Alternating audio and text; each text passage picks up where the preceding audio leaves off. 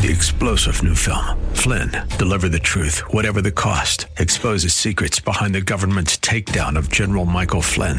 Flynn knew what the intel world had been up to. He ordered the first audit of the use of contractors. This set off alarm bells. He told the truth. He was the most dangerous person for Donald Trump to hire. They had to get rid of Flynn. Flynn, deliver the truth, whatever the cost. Available now. Watch it today. Go to salemnow.com. Salemnow.com. You and I have a rendezvous with destiny. We'll preserve for our children this, the last best hope of man on earth, or we'll sentence them to take the last step into a thousand years of darkness.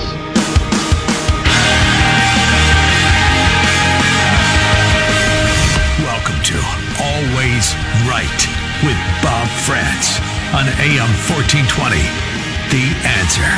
Always. Nine minutes after 10 o'clock, and we are underway with hour number two on this Tuesday. It's the 25th morning of the first month of the year of our Lord, 2022. Thanks again for being with us. Good calls uh, in the first hour of the program. A lot of ground that we covered there. We, we have not yet talked about the. Uh, incredible story of the Supreme Court hearing. Well, it's not incredible that the Supreme Court is hearing it, but the Supreme Court hearing the incredible story of full on racial discrimination when it comes to university applications for admission, particularly in the Ivy Leagues with Harvard and also with the University of North Carolina, the subject of these two stories. Last night, um, on uh, Fox News tonight with Shannon Bream, uh, Fox News at night rather with Shannon Bream, a guy you've probably heard of before, laid out the uh, situation for all of us to understand. Bef- before I ask him to reprise that and go in more depth on it, I want to give you the uh, the lay of the land here by way of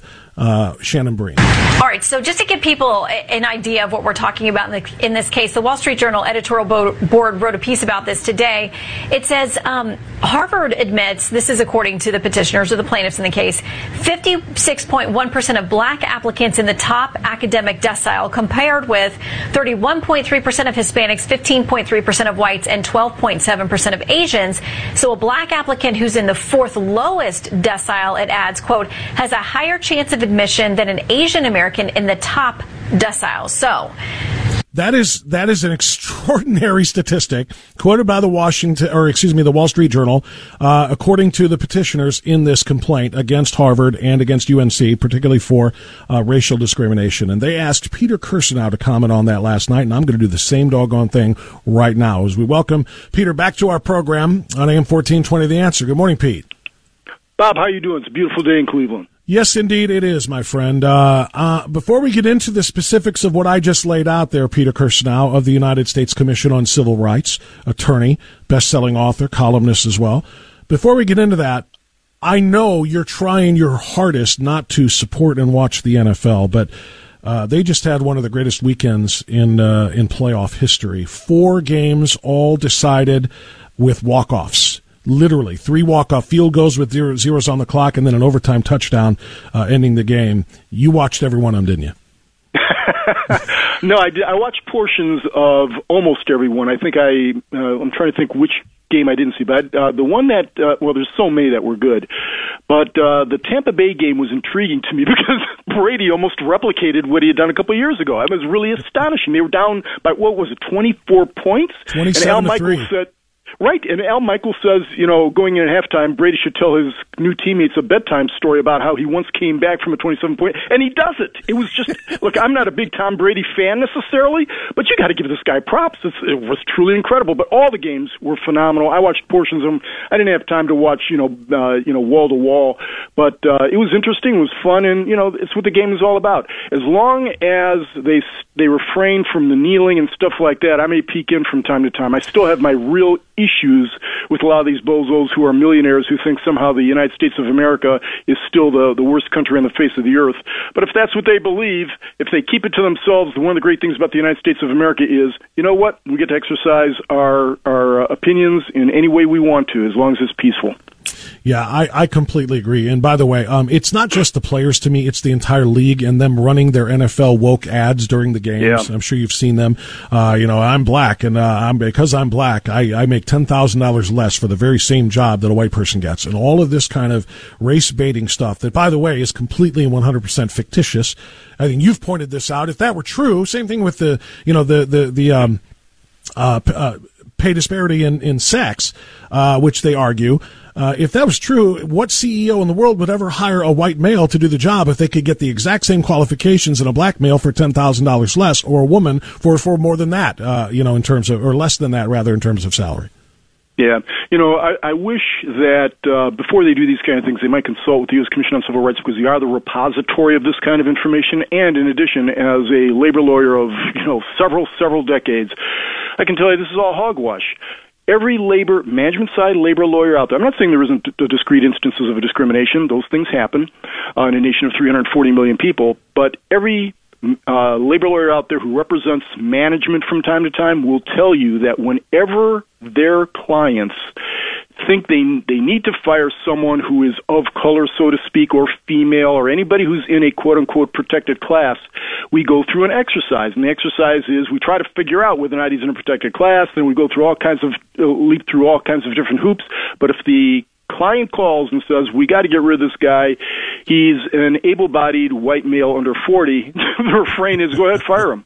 You know, uh, there's nothing. Yeah. There, there's really. It's just an extraordinary thing. And when we had the round of layoffs because of COVID, there was a painstaking review on the part of every company out there who at least had a lawyer saying, like, okay, how do we make sure that we don't see ourselves in court because of a disparate impact or you know uh, even an intentional discrimination case because it looks like we've got our numbers wrong here. It has nothing to do with discrimination whatsoever. But if you get your numbers a little bit long or wrong, you're going to be in court spending God knows how much money with respect to an attorney, and uh, that's what the situation is these It's days. kind of it really is. It's kind of funny, Pete. I inadvertently set up again the topic about Harvard and, and the Supreme Court case because I just asking you in fun because you and I talk about football all the time. Asking you about fun, I'm reminded of the commercial and reminded of racial discrimination allegations and so forth. And here we are. So let's bring it current now.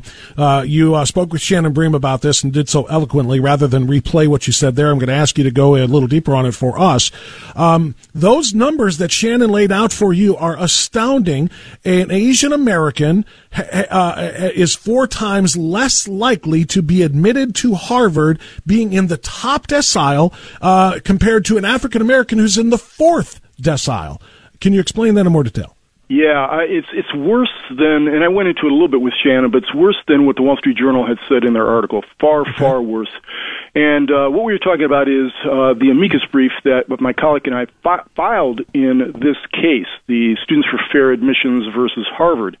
Uh, and Harvard engages actually in less robust racial preferences than most other schools do. And one of the reasons is because Harvard has the luxury, because it's Harvard, and it's got this reputation of being able to skim off the cream of the crop of any race. And so it doesn't have to delve down too far into the next tier of, of people in order to fill a, a, uh class. It has no problems filling class among the elites, okay? And by elites, I don't mean, you know, the standard version of elites, but I mean the really academically gifted.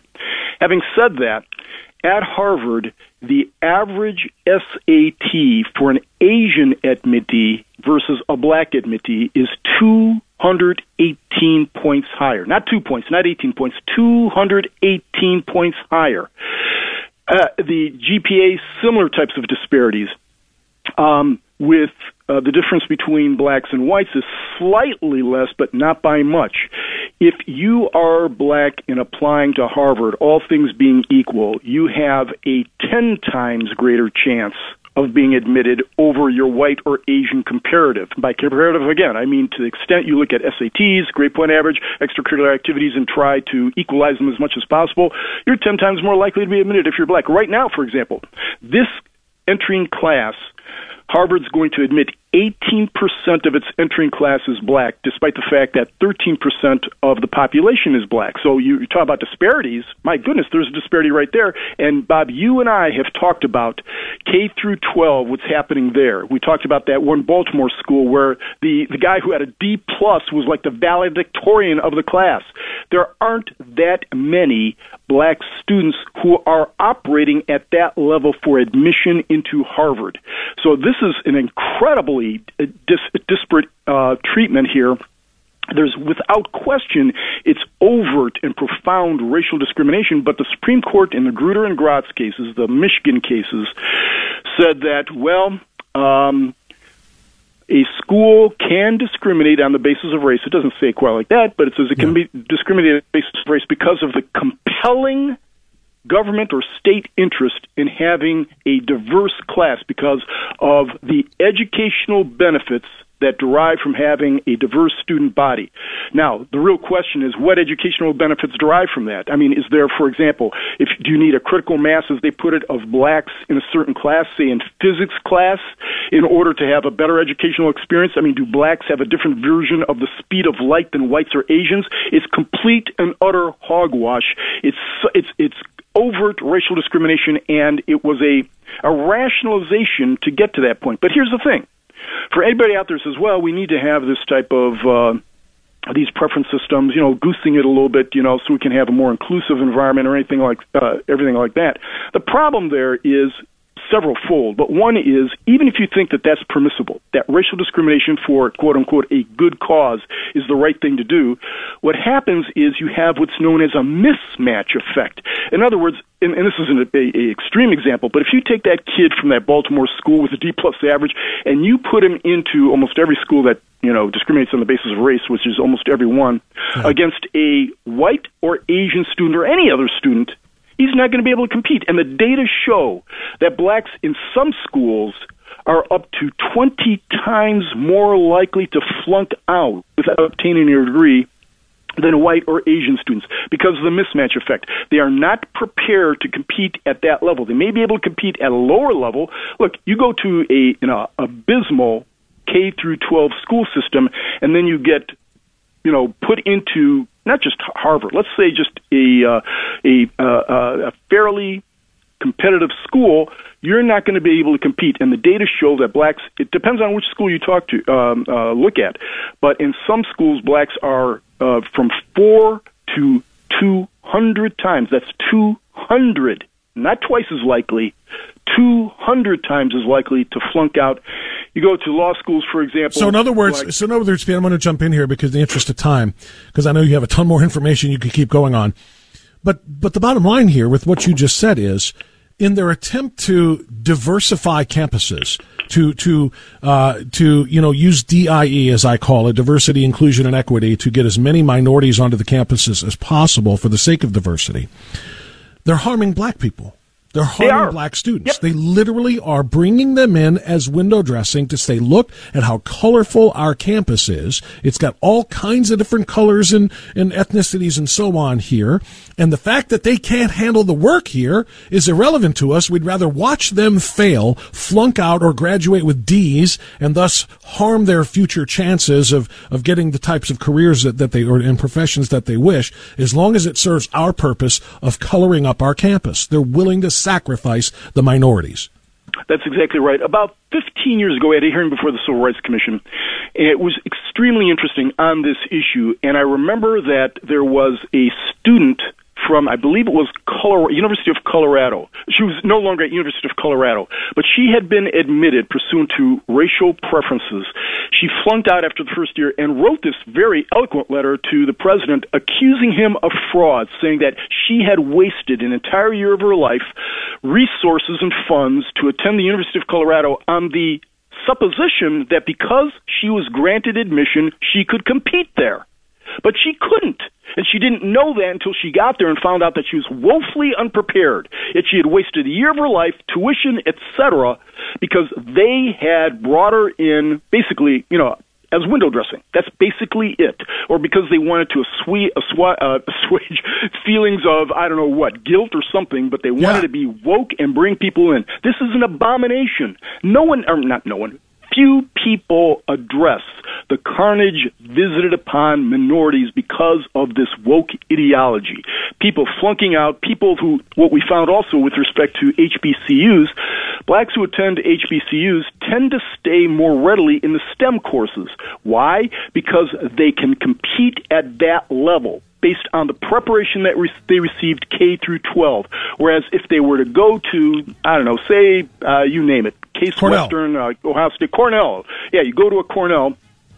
They are less likely they, they may go into engineering then but then after the first year they would switch to another discipline that was less Right. challenging. less rigorous. Um, and Pete, yeah, I'm going to jump is- in here too because of time. But but but the, I- I'm just so glad to hear you say what nobody will say, which is black and Latinos and others who are underqualified for those positions in those universities, those spots, are being harmed, and at the same time, the people who are being discriminated against and not given those slots, who could do the work, are are also being harmed. This is not good for anyone. The the the, the racial majorities and the racial minorities are all harmed by this, which is why, of course, this is now before the Supreme Court, and we're going to watch and see where that goes from here. I'm going to take our time out here, Peter, because we could continue on this for the entire rest of the show, but I've got a lot more information I need from you when we come right back on AM 1420 The Answer.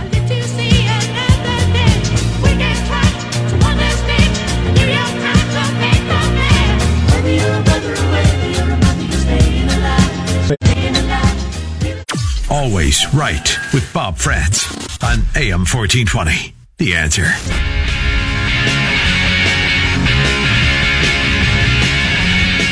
Ten twenty six now. Right back with Peter Kirsanow on AM fourteen twenty. The answer talking a lot about racial discrimination in college campuses. Want to pivot now, Pete, because there's a lot of other things, and we're just going to spend a few on this uh, because um, there there is a real. I know you're a huge Tucker fan. You go on Tucker's show a lot. Um, he and I completely disagree on the need for the United States to step up and support our allies when they are being faced with invasion. And I'm not talking about going to war with Russia. That's what Tucker wanted everybody to believe and continues to. He is completely non interventionist, doesn't think we should do anything that doesn't impact the United States homeland, our own soil.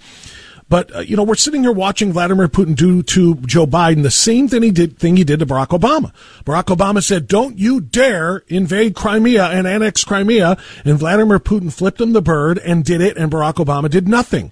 When you don't stand up to these types of dictatorial tyrants, all of the other world dictatorial tyrants who wish to, to take the United States down are emboldened to, to step their game up. And that includes Xi Jinping. It would include Kim Jong Un. It would include the Iranian Ayatollah and the mullahs. All of them would be watching what we're doing here. So, with that as my backdrop, Peter Kirsanow, how should Biden handle Putin's gathering of, of thousands of troops at the Ukrainian border? Here's the problem: the horse is out of the barn. You you can't put this back together again as easily as otherwise would be the case after, among other things, the Afghanistan debacle.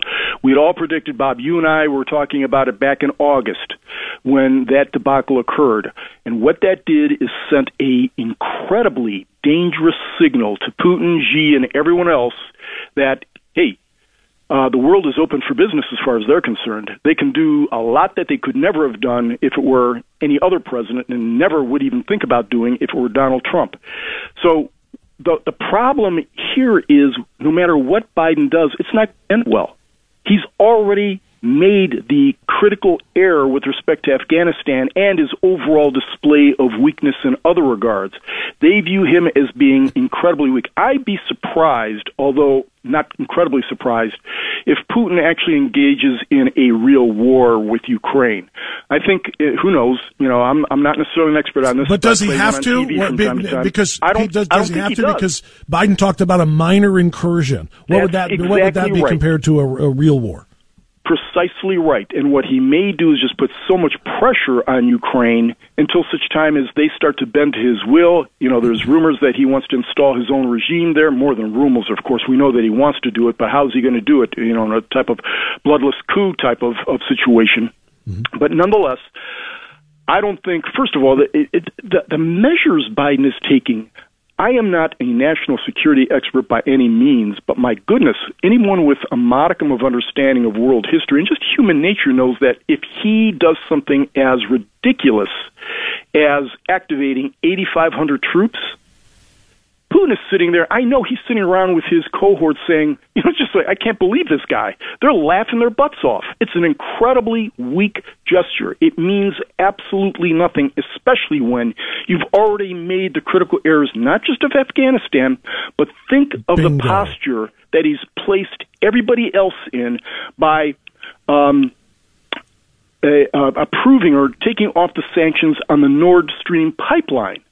That's ex- extraordinary. Another element Germany, to this. Pete, isn't, isn't Germany's not amazing gonna as, move at all. as we wrap this? Isn't it amazing that these kinds of things always happen with weak Democrat presidents? Yep. None of this happened. Putin didn't do anything of this close to this magnitude when Trump was president. Kim Jong Un stopped testing missiles when Trump Right. was president. I mean, everybody backed down. Xi Jinping caved in on the trade imbalance because of the pressure put on by Trump. When we have a strong American leader in the White House, um, America's most dangerous enemies back off. When you get an Obama there who wants to appease everybody around the world, when you get a Biden in there who shows weakness in the face of the Taliban and everyone else, I, I, it, it just puts Americans in danger. And it's always with Democrat presidents, isn't it? It, it truly is.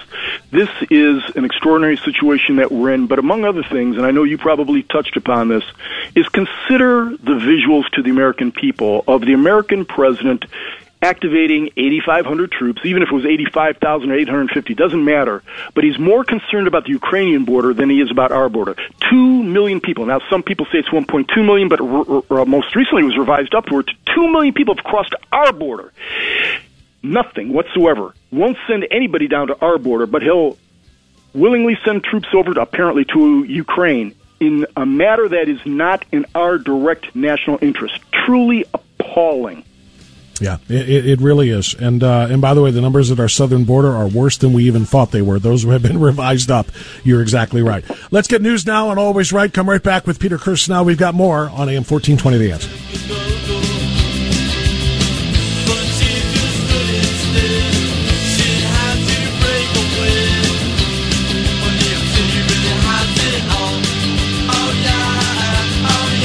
They were. Those who have been revised up. You're exactly right. Let's get news now and Always Right. Come right back with Peter Kirsanow we've got more on AM 1420 The Answer.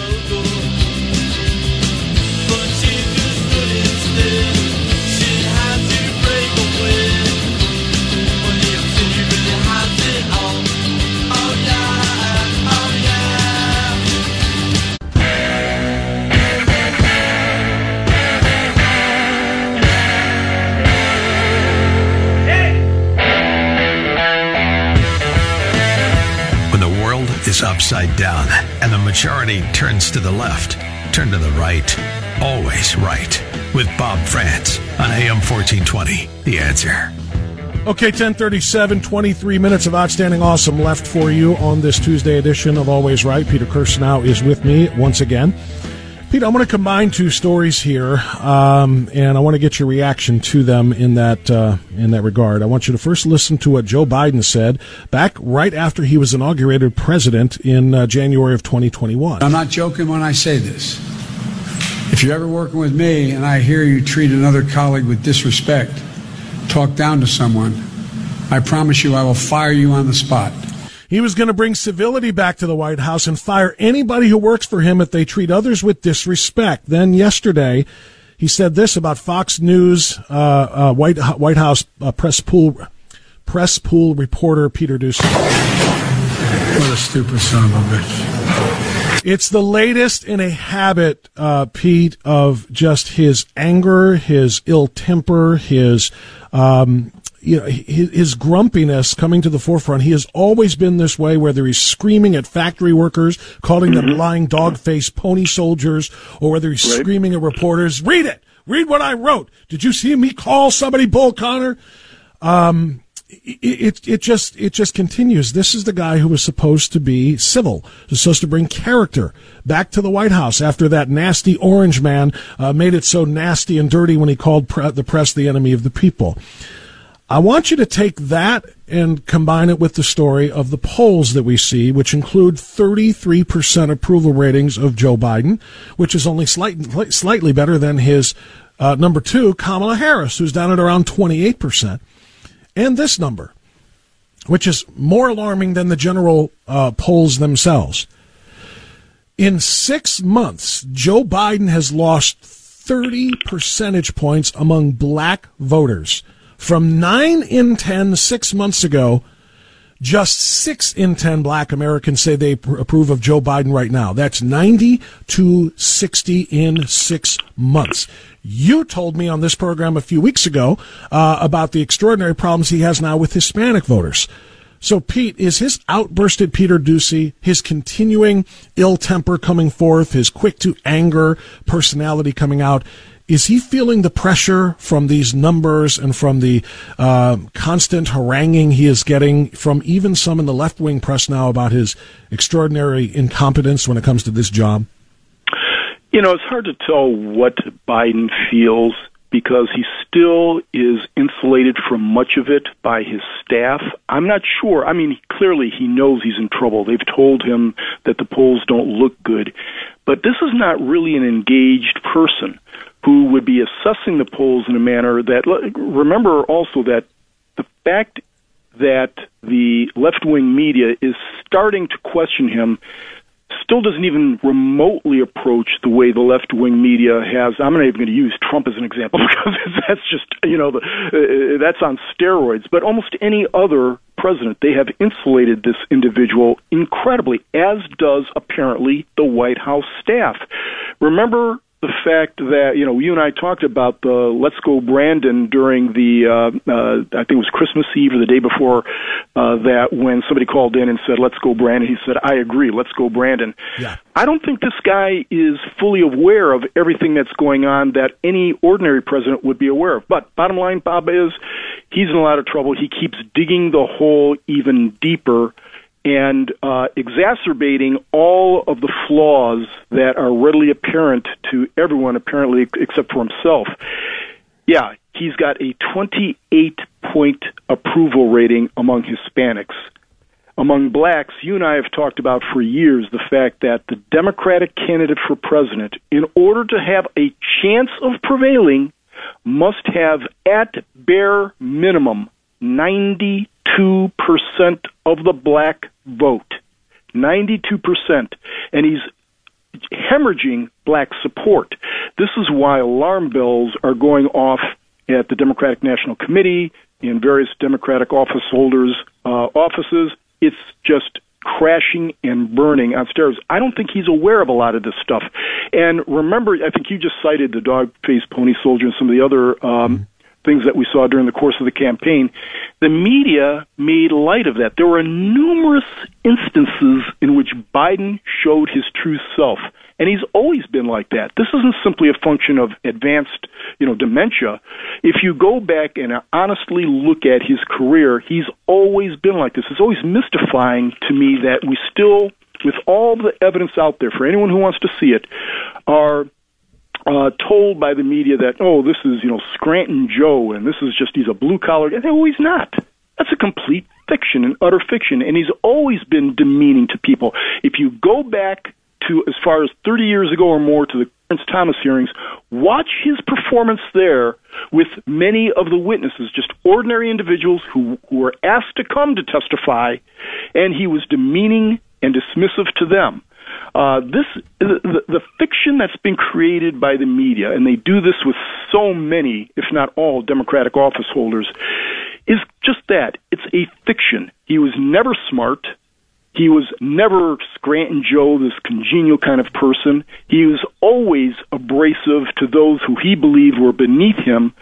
So this is not a, uh, a surprise, I think, to anybody who's been watching Biden over the law, uh, course of the last 40 years.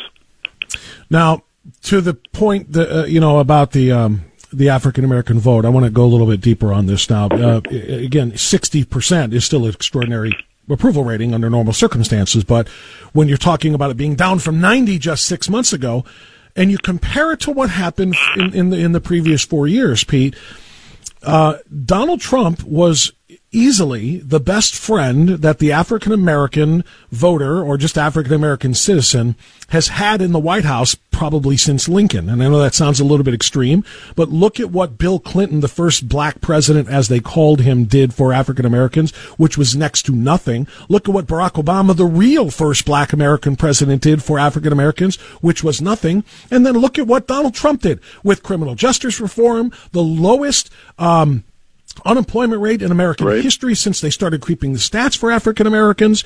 Uh, wages are higher for African Americans than they had ever been.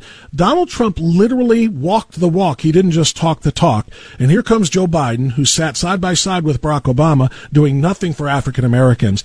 It kind of makes you wonder: Is this just a blip on the radar? Uh, this this uh, thirty point drop in six months, or is this a trend? Is this something you think, Peter?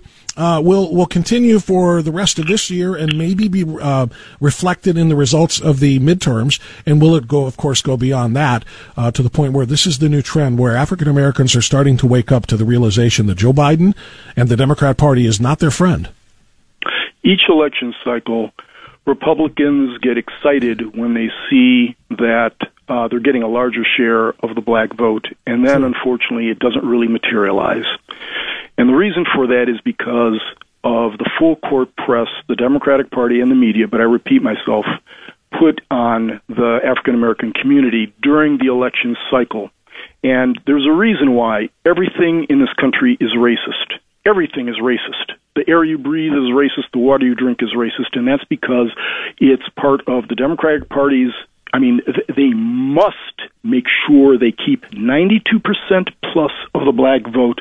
Otherwise, they have no hope of winning a national election. Now, with the hemorrhaging of the Hispanic vote, it's even more desperate. So you're going to see the media and Democrats, but I repeat myself, continue to lie, but at a rate you've never ever seen before in order to preserve Democratic prospects. However, this particular president is such a debacle, more so even than Barack Obama, who, you know, the media tried to uh, pump up as a god, but had debacle after debacle after debacle. And as you've just uh, said, the stats show that he was horrible for the black community. But they they are on a full court press, and now the media, of course, is unleashed after we saw four years of Trump, where they've completely just decided to abandon all objectivity and they don't care that they're viewed as a Democratic Party organ.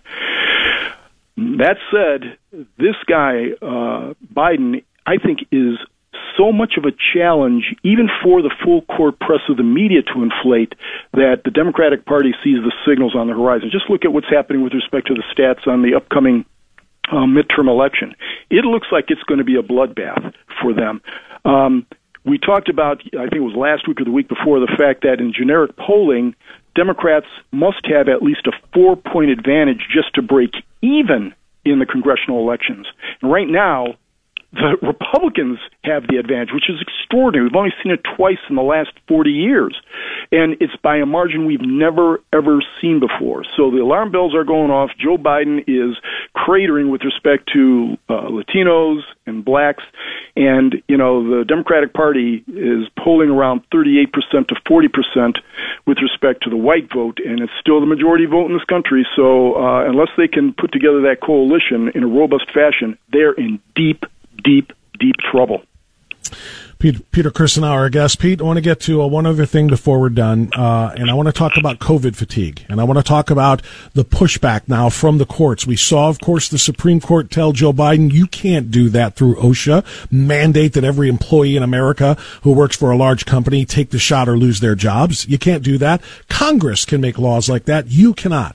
Well, a federal judge in New York State has said the same thing now to Governor Kathy Hochul. You thought that maybe the um, uh, the uh, uh, uh, tyranny of Andrew Cuomo died when his political career died. Not so much. Kathy Hochul instituted a statewide mask mandate for all schools and public locations.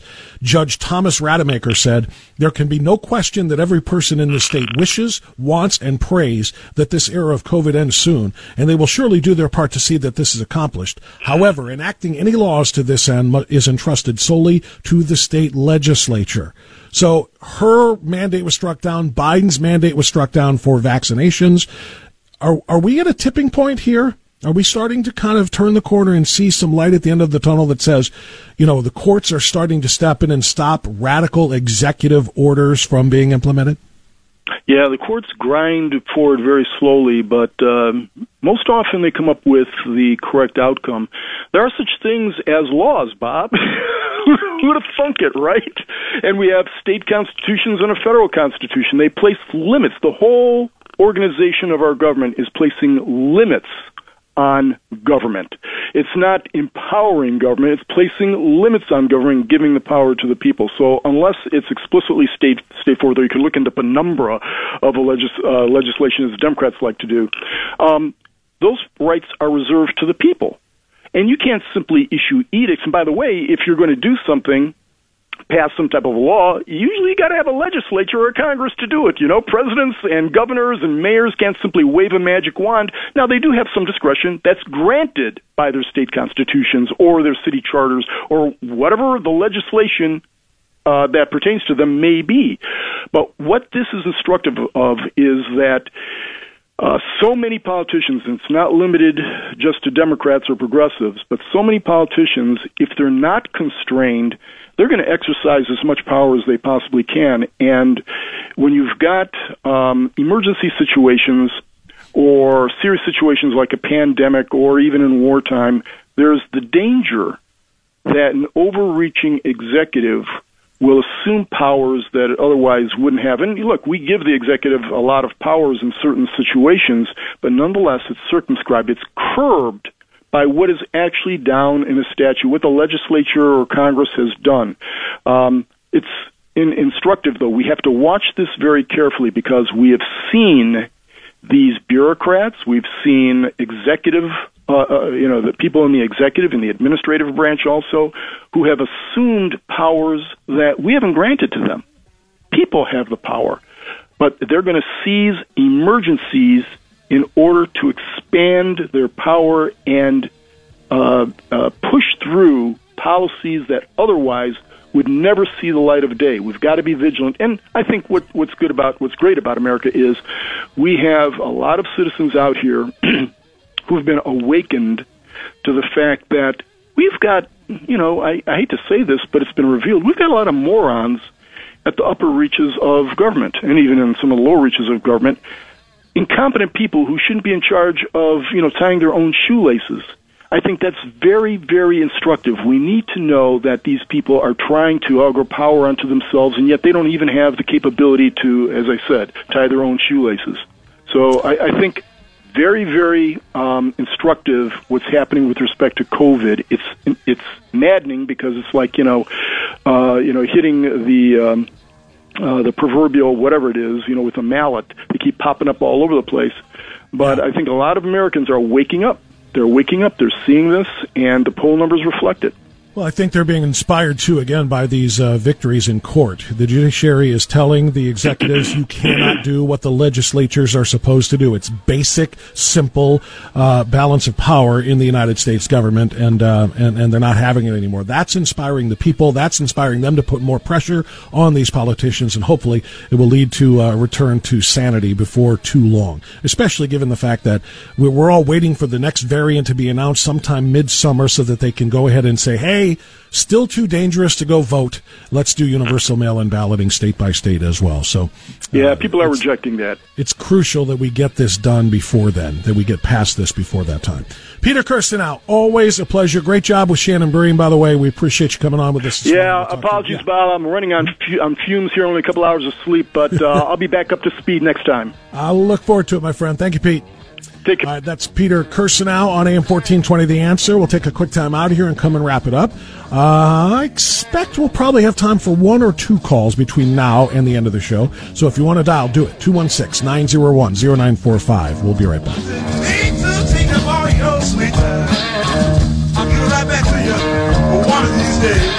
When Dr. Science is always left. Attacks on me, quite frankly, are attacks on science. You need Always Right with Dr. Bob Frantz. You're really attacking not only Dr. Anthony Fauci, you're attacking science. On AM 1420.